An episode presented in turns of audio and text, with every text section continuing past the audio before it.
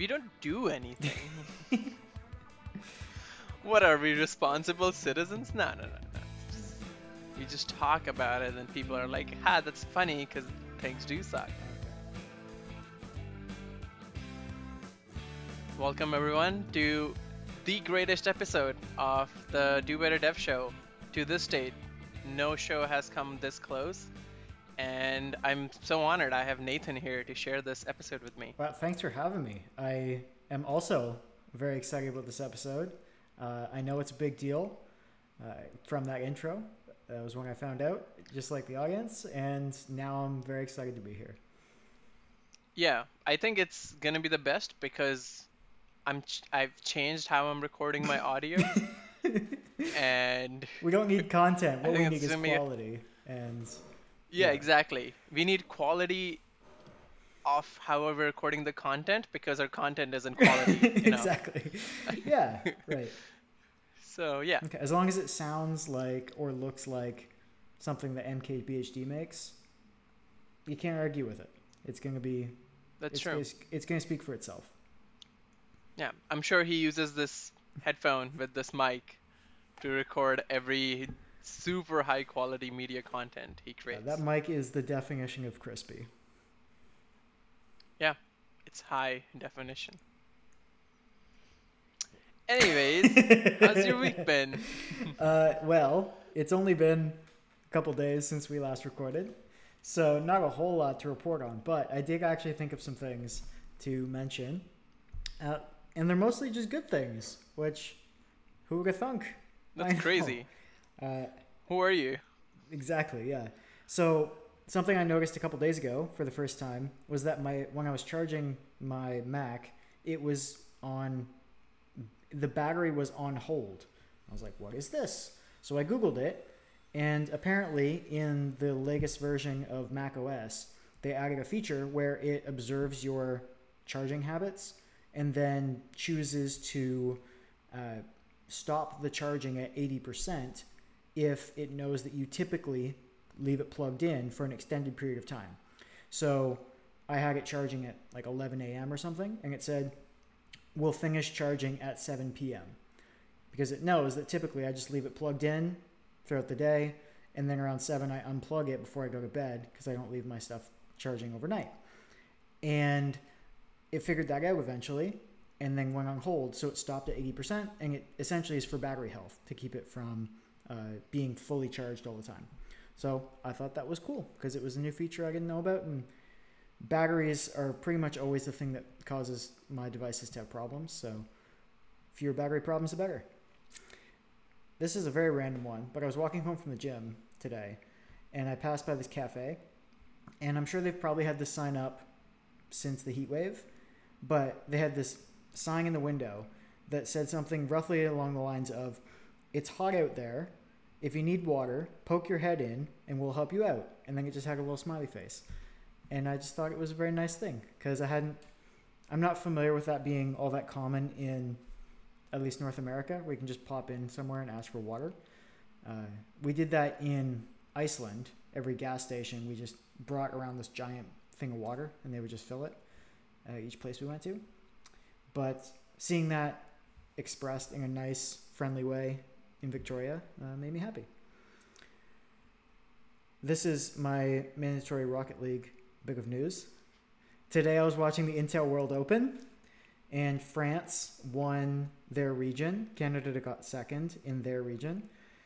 But France was Team Vitality, which is my favorite team, and they won the RLCSX championship for their region as well. So they're just crushing everybody right now. But it was cool because the second team was the Netherlands, and it was just kind of a random one. They didn't have any, they weren't a pro team, they were just a ragtag group, and they beat everybody except for Vitality, who were the reigning champs. So it was pretty cool. It was fun to watch, uh, even though the commentary was quite bad, so I left it muted. But the gameplay itself was really good. And then this was the last thing. I was clipping my fingernails today, and I just wanted to write this down as like a frustrating thing.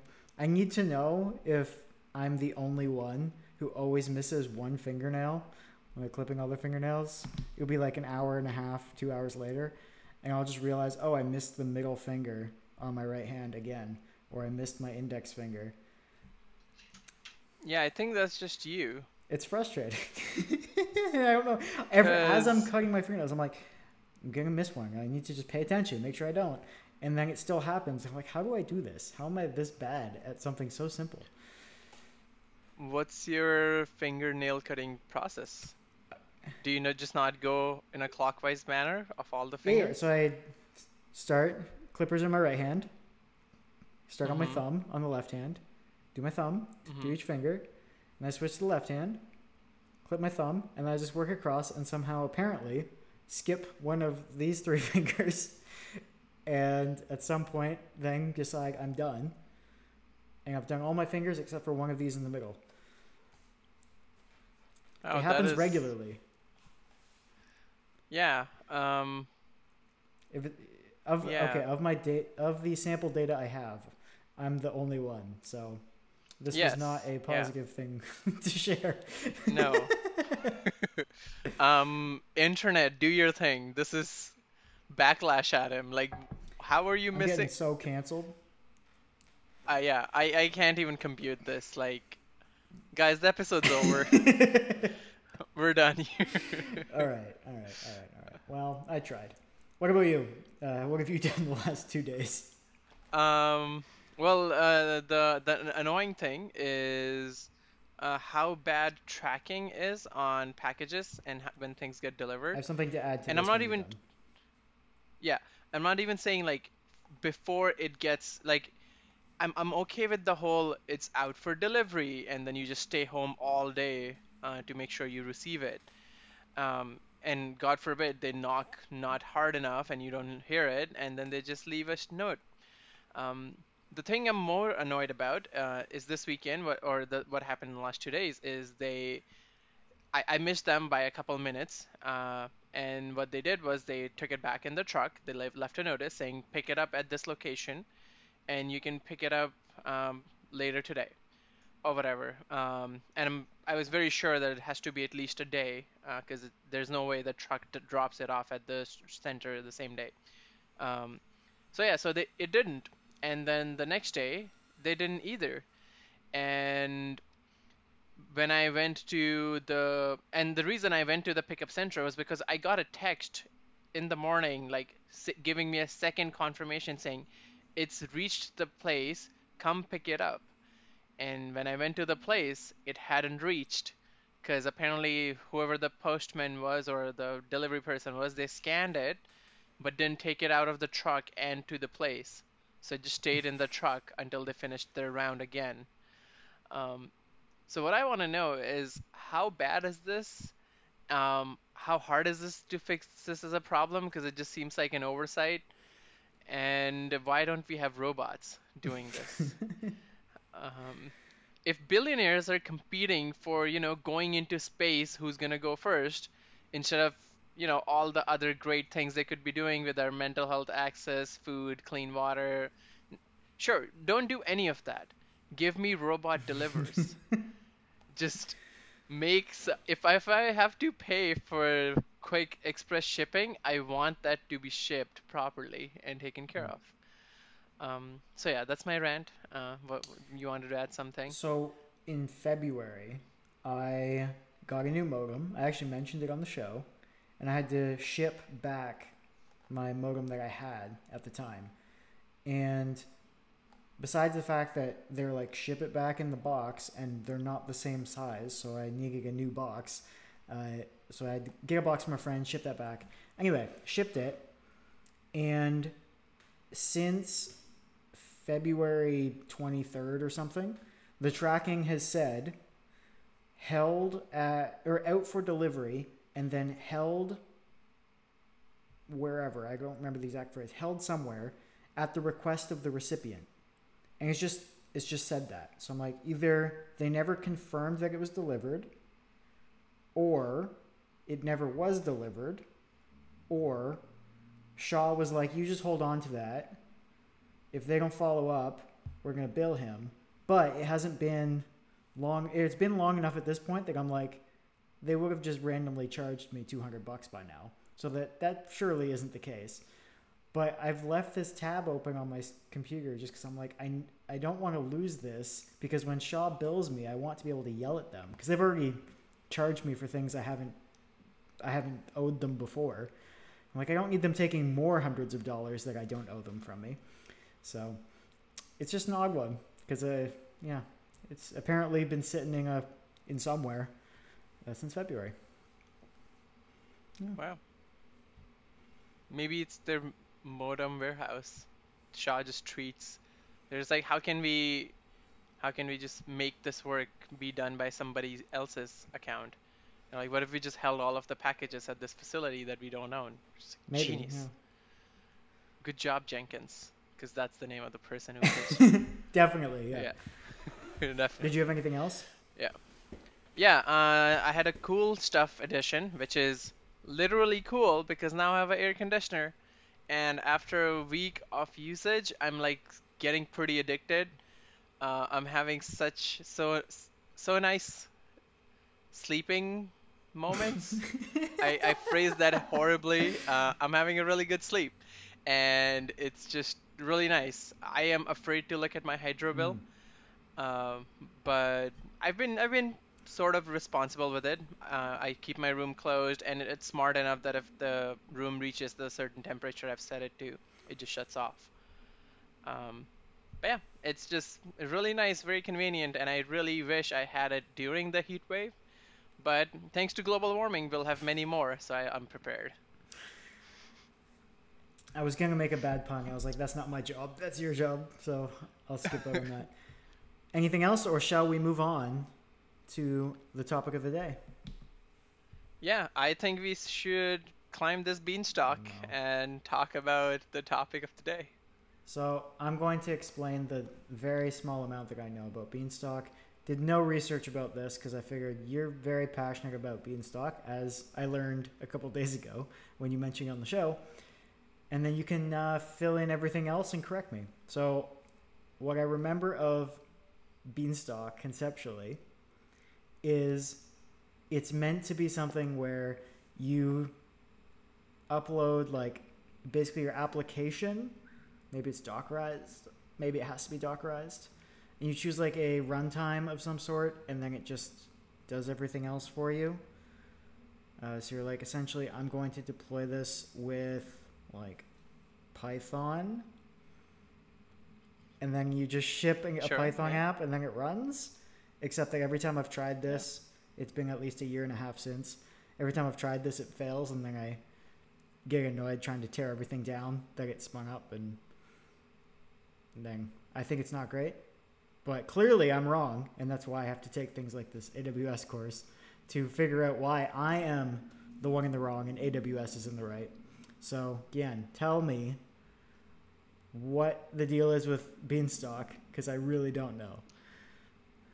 Well, Beanstalk is this puppet master. It's the orchestrator. It is just the greatest thing to come since garlic bread and EC2. And it's just AWS's baby. and I don't know why that's the definition that popped in my mind, uh, but I will stand by it and defend Speaking it. Speaking of things that probably haven't been said before. yeah, this will go on some sort of T-shirt if we have enough money to make merch ever. Um, it's going Hey, right on the Beanstalk uh, sales page, I think. th- exactly. Yeah, I I'll just go. Yeah, when I start at AWS, I'll just be like, hey, can I switch teams? Because I have a really good slogan. um, speaking of slogans, though, their current slogan is "easy to begin, impossible to outgrow," which is fairly accurate. Um, apparently not from your perspective, because it was not easy to begin with. I'm sure it was. I was just Um, very dumb. The way that one of our mutual friends and former coworkers explained it to me was the problem with AWS is if you don't know, it says learn more and you click the docs and then it just opens a PDF that's way too long or a web page that's way too long with links to all these other pages and you just go, "Oh no." And then you then you give up. When really if you understand big picture what's going on, it's not too bad. Yeah, and when it says learn more and you're not learning, the really the onus is on you. I suppose it's not, yeah, it's not a suggestion; it's a demand. yeah, pretty much. Yeah. It's it's just like you want to use our service, you better learn. Uh, we have a wall of thousand services, and you need to figure out which one's the right one for you. And we won't be very helpful, but you should just be smart. As opposed to GCP or Azure, where there's like we have dumped down everything. Uh, there's this horizontal list that just continuously just expanding and keeps going, and we named them so that it sounds like what you want, like blob storage, and just throw things at it. Um, but it's just not not as convenient. I don't know. Um, they they have their own strengths, and then we'll talk about hybrid cloud in a different Okay. episode. But in this one, Beanstalk. Um, another great thing is it's free. It's one of the few AWS services that's absolutely free. You pay for everything that it runs on. So you pay for the EC2, S3 storage, cloud formation, whatever.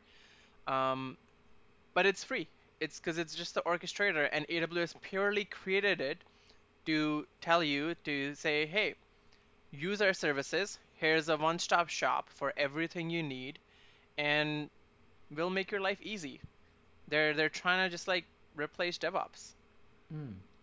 and it's just really cool. And as a DevOps person, I should hate it, but I I really can't. It's just made my life so much easier.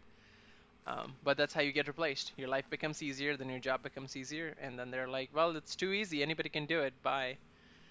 Um, yeah. Hmm.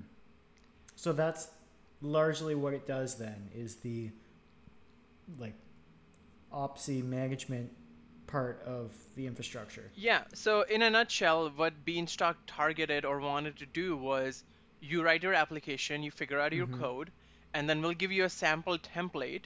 So long you can zip up your code in this template that we've requested. We will take care of firewalls, security groups, um, monitoring, notifications, alarms, scaling, which is the biggest selling point for it um, and it gives you like predetermined web servers because you have people who can write write really good APIs, but then you ask them to tweak a Nginx configuration and they put their hands up because Nginx web servers are hard and sometimes very difficult to understand when they're like you treat them at the base level. Um, so it takes care of everything. It it has like built-in Nginx and Apache. Apache I think came sort of recently, and it also supports IIS for those people deploying Windows apps for some reason. Like it's 2021, write Linux. God, like. uh, but for those who still do .NET and other Windows stuff, it has IIS native support. Um, and it just gives you all of that out of the box. So as a developer, you can write your application. Maybe you learned how to containerize it so that you can run it in different platforms, and that's the extent of it. Um, like I was mentioning in the previous episode, the coolest thing I learned recently was your project. If if you're doing the Docker deployment, your project root either needs to just have a Docker file or a Docker compose.yaml, and it will read that, parse out how it's supposed to spin up the containers, and spin that up for you on Beanstalk. You don't need to write any Docker run AWS configuration. You don't need to write anything anymore. It will read it and spin it out on EC2 and scale it as much as you want. Um, which is just crazy, crazy insane, and crazy good. So is this something that hides a lot of that from you or spins it up and then gives you the keys if you want to adjust things? both. So you can choose which uh, which kind of instances you want. You can choose your SSH key because AWS shares that as a resource.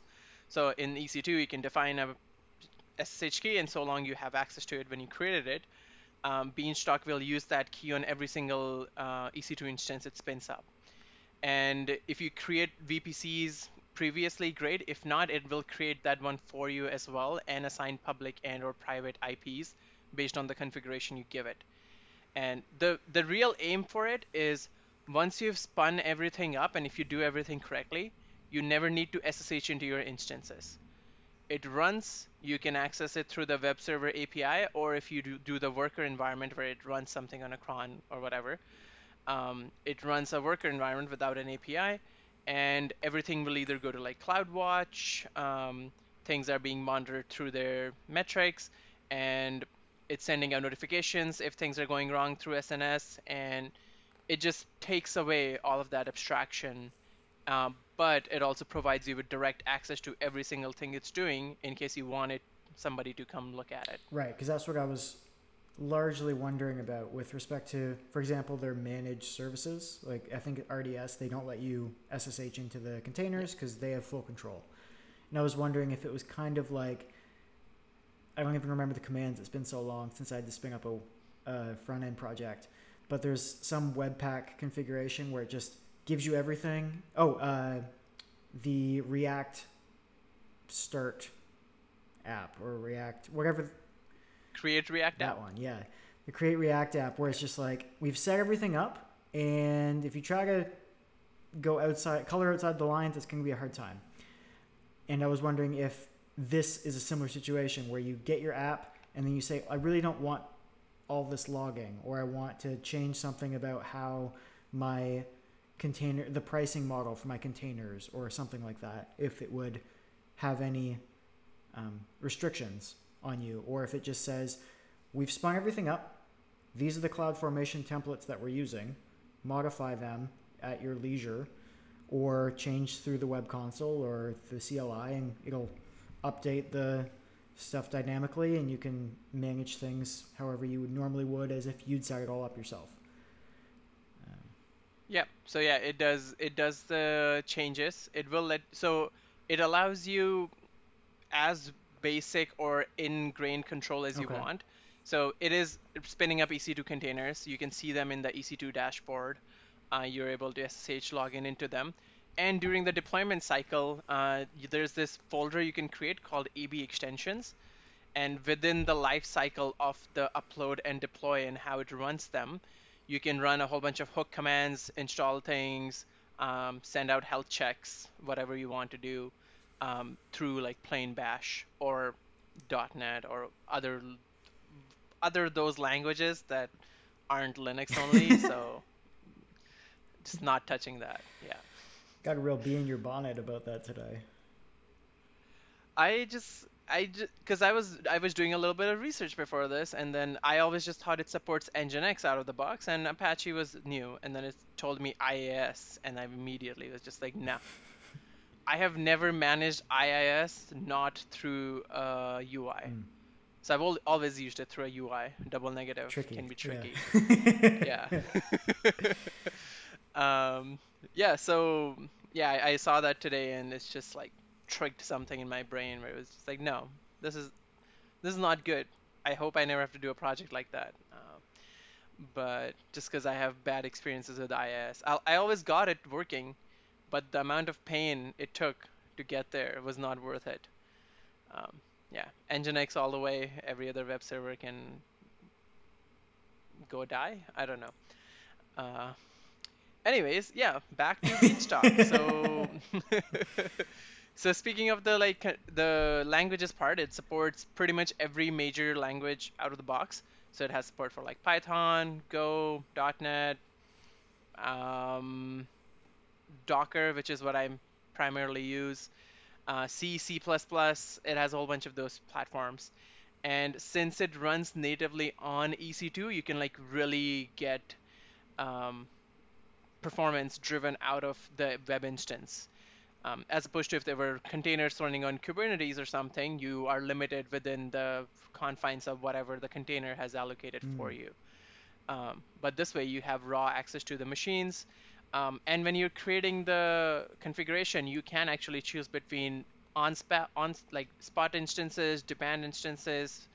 Um, it just gives you that full flexibility.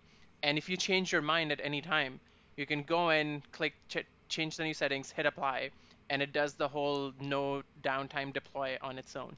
So where do you manage that? Because it's I don't expect that's in your Docker Compose file that you uploaded. So where do you do that? Because everything's So- typically done with config files, right? Yeah, nine out of ten times you can define it in like so. Most of the times, what people do with Beanstalk, um, they will just create these configurations through the UI. Um, it's just easier, simpler, and you normally don't change them as Mhm. often. But if you wanted to change it, there is a EB command line, and you can give it parameters on how to update certain things. Uh, there's also CloudFormation templates that you can use to make changes to your Beanstalk environments through CloudFormation, and that's where you can do the whole configuration as a code.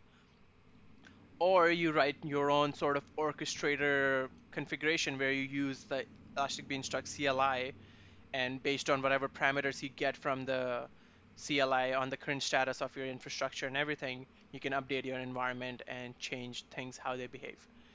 Um, it has like the big terminologies is it has applications and then within applications you can have many environments.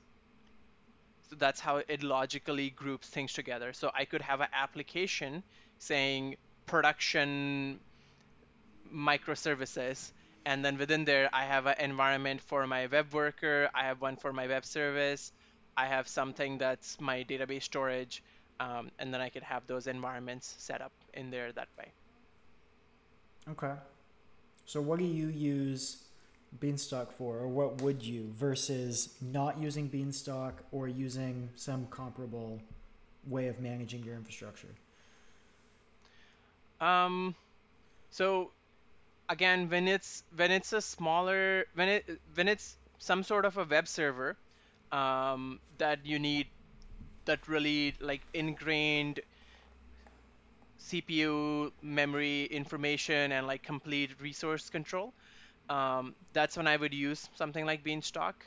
Um, I have currently a really high, highly scaled, um, throw some buzzwords in there, uh, Logstash server that runs on it.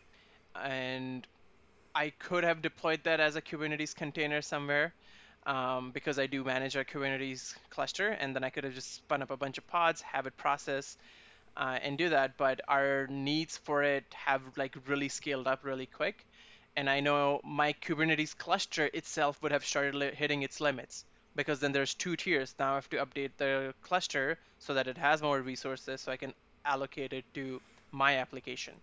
So if you're not expecting your application to grow really fast, if it's a bunch of little application that's just like containers doing their things, um, smaller little or expected size loads, uh, then use something like EKS, some Kubernetes client, or run your own EC2 instances if you're like just playing around. If you just want to run a little hello world somewhere on the internet, use that. Um, or if you're not very familiar with all of the AWS terminologies, uh, AWS does have something called I think it's called Lighthouse or something, or something close to that, uh, where it's their version of um, DigitalOcean. They'll just be like, oh, would you like this little web, little server which can run WordPress? And you pay seven dollars a month for this, or you pay five dollars a month for this, as opposed to this is the instance type, this is the information, this is high performance it is. Um, so like if you're not putting all that time or don't want to deal with that, then you would go something with that. But if you know what you're doing, if you have um, the knowledge of the terminologies, um, Beanstalk is just the way to go. I've seen such large scale apps running on it so cleanly um, that I like don't even think about how it won't be a great idea for anything that's like medium to large scale uh, traffic. Interesting. I'm curious to see. Now I do want to get to that point in my AWS course. It motivates me to to actually stick with it because I know there's a Beanstalk section, and I'm curious to see if they have the same. I'm sure they will because you're positive on it, and this course is pro everything AWS. So I'm sure it'll agree, mm-hmm. but I'm curious to see what they say because my perspective prior to this conversation would have been Beanstalk is for developers who need to use AWS and don't know how to use AWS. But you're saying like it's just a great product and you should use it. Yeah, like if if developers who don't know how to use AWS and they just have like and the type of developer, right? Like let's say they're a front end developer um, and they don't do a lot of like ops, servers, Linux uh, they might go the lighthouse route where they just get a server bare bones set it up all up with their little host name and everything created for them um, or they might like again front end if they just go put it on a s3 buckets follow some guide set everything up right um, but yeah, but if you are a little bit more advanced or you want more control over your stack, uh, which is not just plain EC2, because then there's too much moving parts in EC2. If you just stay within the confines of that, because then you create an EC2 instance, you give it an elastic IP address, then you figure out your load balancer, you have to manually create your auto scaling and target groups, uh, then you have to go into Route 53, map the CNAME, and it's just too much work. Uh, but if you know how to do all of those things, go to Beanstalk because it'll do everything for you and it doesn't charge anything extra. And the great thing about it is is manages so the way Beanstalk lifecycle works is you give it your source bundle, it uploads that somewhere in S3 in its own private bucket, and it, it maintains the last I think 200 versions or something. You can there's a limit, and then you can either increase that or clean those up as you go along. And yeah, it has that, and then once you click on something, it deploys it. If it successfully is able to deploy it, great. If not, it just auto rolls back to the last stable version. And if it deploys and you find out it's a deployment bug, you go in through the UI or your command line or whatever, quickly revert to the last application version, um, and it just does it all really quickly. Yeah, and you can write your own like custom health checks and everything. Um, so I would recommend. Uh, where it does fall okay. short um, is it's very much targeted towards ephemeral applications. So like if your application somehow relies on a single like something on the disk and it has to be like just for that mm-hmm. server, uh, then you may run into some problems. Uh, it does have like sticky session because you can choose between an application load balancer, a network load balancer, and the classic load balancer, and configure it differently. Um, but most of the times you don't want to do that, and it doesn't have any concrete like instance storage is useless. You can have EBS volumes attached to each one of the instances, and they will get reused, so you always have some level of persistence but there's no way to know if two instances will share the same storage. And so just really make sure your applications are, you know, scalable properly within how scaling should right. be without having to rely um, on inf- places like that. Yeah, it really just sounds like if you're building for distributed systems, then you need to build for distributed systems, whether it's on Beanstalk or you're doing it yourself. Exactly. At that point, just get good and do better. um, and it has a very powerful feature that I've never really used. Um, and I don't see the need for it, but I've seen people use it. Is it also lets you create a database right atta- like within the configuration, so that you can manage that too from your place, from the same Beanstalk dashboard. So if you wanted some sort of RDS cluster that talks to all of these instances and you don't have to worry about how it manages the VPCs, the configuration, the communication. Uh, you can choose that through the UI. And it will create that for you. It'll tell you when things are good. And yeah, under the hood, it uses CloudFormation as well. So if you wanted to be really meta, you use CloudFormation to run Beanstalk, which runs CloudFormation uh, to create your other instances and information. RDS or connecting my app to RDS has always been the f- part where I failed. Uh, and I would tell myself the thing I'd found to be true up to that point, which is if I just keep at this, I'll figure it out. And then it just wasn't true. Uh, so having that taken care of would be lovely, but also learning more and getting good would probably be a better idea in the long run. Long run. Yeah, and it has the um, yeah the because most of the problems I've seen with people and database connectivity is because of VPCs and how servers are in usually different VPCs. The database is in different one and they can't communicate. There's no access, so then it's all in one place uh, I think they added that initially because when the service was coming out, WordPress was a huge thing. So it was like, here's your web server, here's your database. You can configure all of it in one place, which is all you need for a little WordPress server. Oh, it also supports PHP out of the box. Duh. Um, because of that very reason. Uh, Yeah, WordPress is keeping PHP alive. yeah, it just needs to die. No, I I don't know. I I don't feel strongly about it because I never had to work with it very much because I actively avoided any role that had it. So if there are PHP lovers out there, good for you, but I hate it. Um, not as much as other some other languages, but I just yeah, never got into it. Yeah, I don't even have a strong take on it. I just know there's a lot of people who don't love PHP. So I have chosen to avoid it. And because I didn't want to become a WordPress developer. So stay away from PHP and you won't accidentally become a WordPress developer. Yeah. Uh, it took me a long time to escape from being a JavaScript developer. Don't want to be a WordPress guy. In my head, I you know. still are. I know. Forever Eventually, maybe. Um, yeah, so those were some of the things. Uh, trying to see through my notes. Um, yeah, and I'll touch, like I talked about the web server and the worker. I'll talk a little bit more about the deployment. So there is that fractional cost difference when it's doing the deployments because it has a rolling deployment option. So it has either that or it has just deploy your code all at once to every server which if you're running in a good production environment, you probably don't want to do that. Um, but yeah, it has that little downtime, and then it does the rolling deployment where it'll create the new instance first, check that it has all the right things, health monitoring, and everything passes.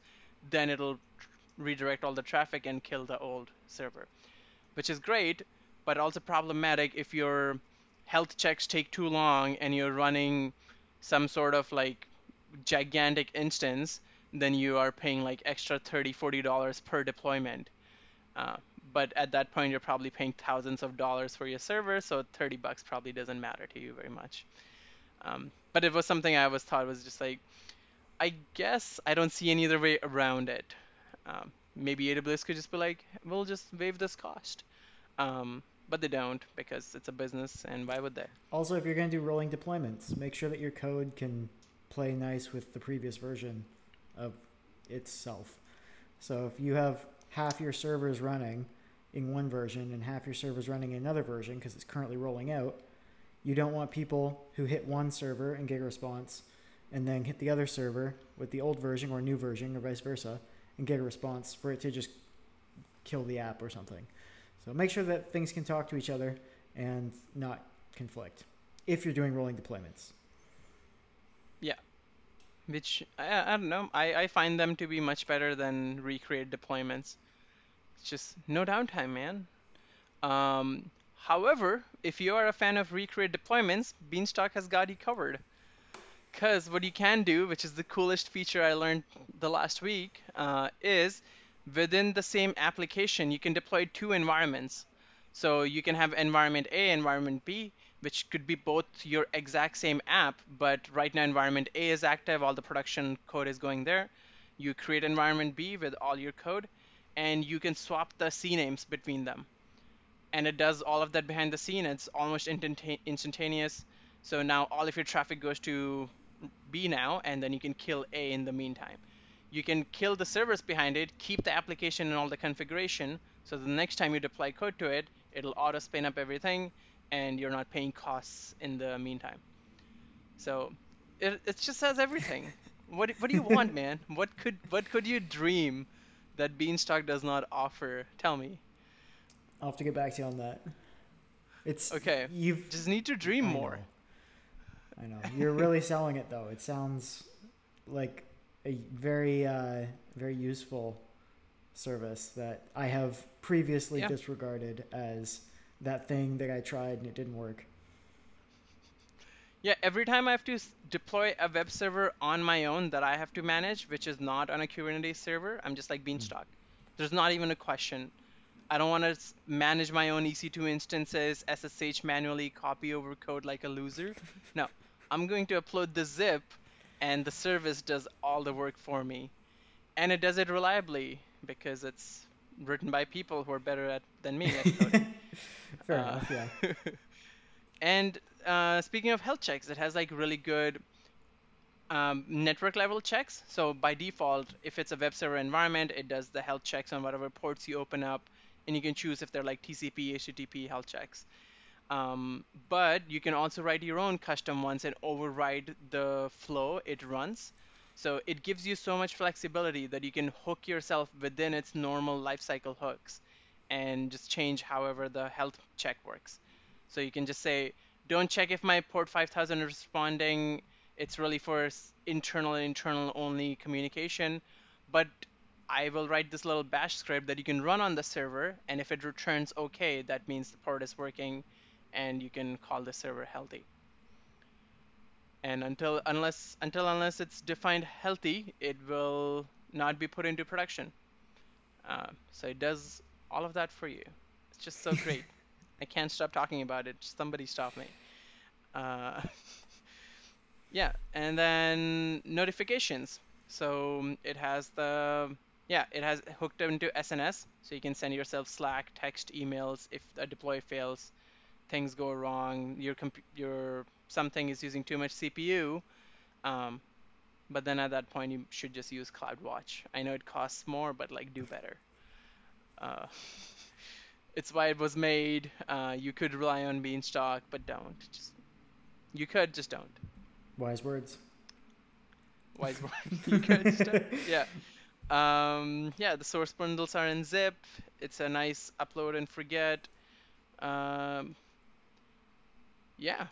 Uh, database EBS persistence, firewall security groups. I've marked everything off my list. Well, if you've made it this far and none of this made sense, I don't know how you make it this far, but if you're very confused right now, skim the last five, ten episodes. We've covered a lot of these other services that were just described in individual episodes, and they can at least provide you a high level view of what all this stuff is because Beanstalk's just using stuff that AWS already provides for you. And we hit the highlights, basically going down Gian's top favorite services and just work down down the list. So at least we can get one person's preferences uh, laid out. And again, especially if you start with EC2, that's the heart of everything. So we have an episode on that. It was one of the first AWS things we did. You can learn more there. Exactly, yeah we it's just the puppet master is really cool so it's like let's and we're, we sort of build upon the episodes we've talked upon before so yeah. If thing if this didn't make much sense go listen to ec2 uh, we talk, we went too much in detail about how ec2 works and things that you can do or don't. And if you want even more detail it's just a linux box man. Like download linux on your computer play with it and then ec2 will make sense and then Beanstalk will make sense, and then you'll be gunning for our jobs before you know it. True. Yeah. Doesn't take much, honestly. it, it, it, really doesn't. Uh, some tech knowledge, a lot of imposter syndrome, and you're good. That's right.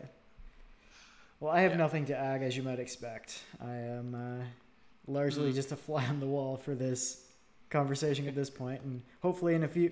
Are you sold though? Are you like hyped up to be, Beanstalk from now you on? You have motivated me to not bail on this AWS developer course quite yet because, as I mentioned, there's a section on Beanstalk, and knowing how to use it would be excellent, especially if it's as good as you make it sound, where a lot of stuff is taken care of for me and I don't have to sit there and fiddle with stuff as much as I otherwise would.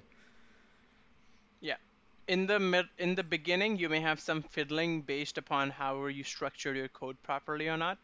So the way I do these things is, I the rest of the configuration almost always works perfectly as I've chosen through the UI. It's generally something's going wrong because I've not followed the template properly on my code.